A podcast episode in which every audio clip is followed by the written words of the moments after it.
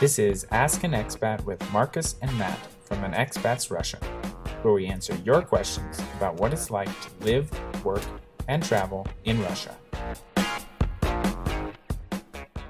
Hi everyone, in this video we're going to discuss whether Russia allows dual citizenship.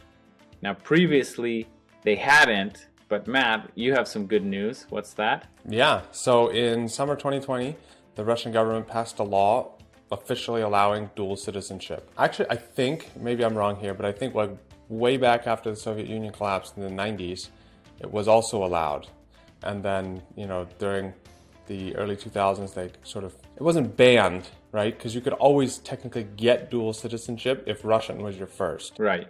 What they did was they said if you want to acquire Russian citizenship, then you have to renounce any existing citizenships. So that was an effective barrier to anybody who was from you know, a country that wanted to keep their citizenship from getting Russian citizenship mm-hmm. and having dual citizenship. But in summer 2020, they removed that requirement, and now anybody can get Russian citizenship while keeping their own citizenship. Yeah, so let's clarify that that doesn't mean that if your country doesn't allow dual citizenship, that you can get Russian citizenship without losing your own.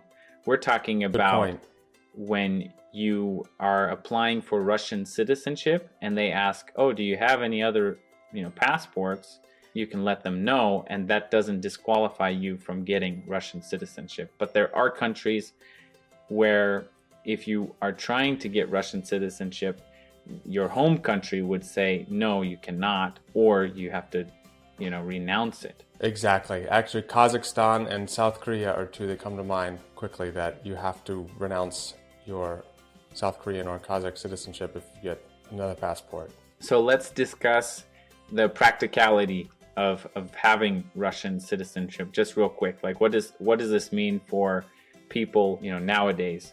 Previously, people were really stuck between they were living in Russia on a visa or residency and they would never make that step to citizenship because of they didn't want to renounce their home country citizenship or just get into kind of this issue where they would have had to choose between two countries right yeah, exactly so i know a number of people who you know they were on that course and they got to citizenship or they got to permanent residency and then they could have chosen citizenship in russia but they they just decided to stay on residency which again if you want to just travel to russia all the time maybe you live elsewhere but you you kind of lose your residency.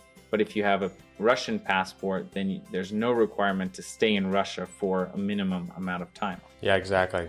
Well, I think that's what the biggest barrier for people is. There's a lot of people who want to have flexibility to come and go to Russia, but they don't want to get a residence permit because you have to actually live in Russia. But for most people, that's the only logical way to get to Russian citizenship where you do have that freedom to not live in Russia but still come and go as you please. So I don't know. I, have talked to many, many people who um, always ask me like, okay, well, how how can I get a document to stay in Russia? Or I want to buy a, an apartment in Russia and I want to be able to come and go when I please. Can I get a residence permit? I said, are you going to live there? And they're like, no, no, no. I just want to come for you know like two months in the summer every year. Right. So well, then you need to get a visa. There's no no way around it. Right. Or you need to go there for a few years and get citizenship if you're eligible. So that's the good news about holding one citizenship and applying for Russian citizenship. Previously, you couldn't, and now you can. And uh, anybody who wants to spend a significant amount of time in Russia without being stuck in a country, outside a country, like with COVID or visa issues, you know, this is one great option to do so.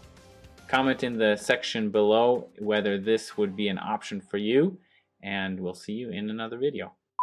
Hi everyone, in this video we're going to... Hi everyone, in this video we're going to discuss... so, let's... let's... Bless you. Like I said, I, allergies are... Tell me when you're ready.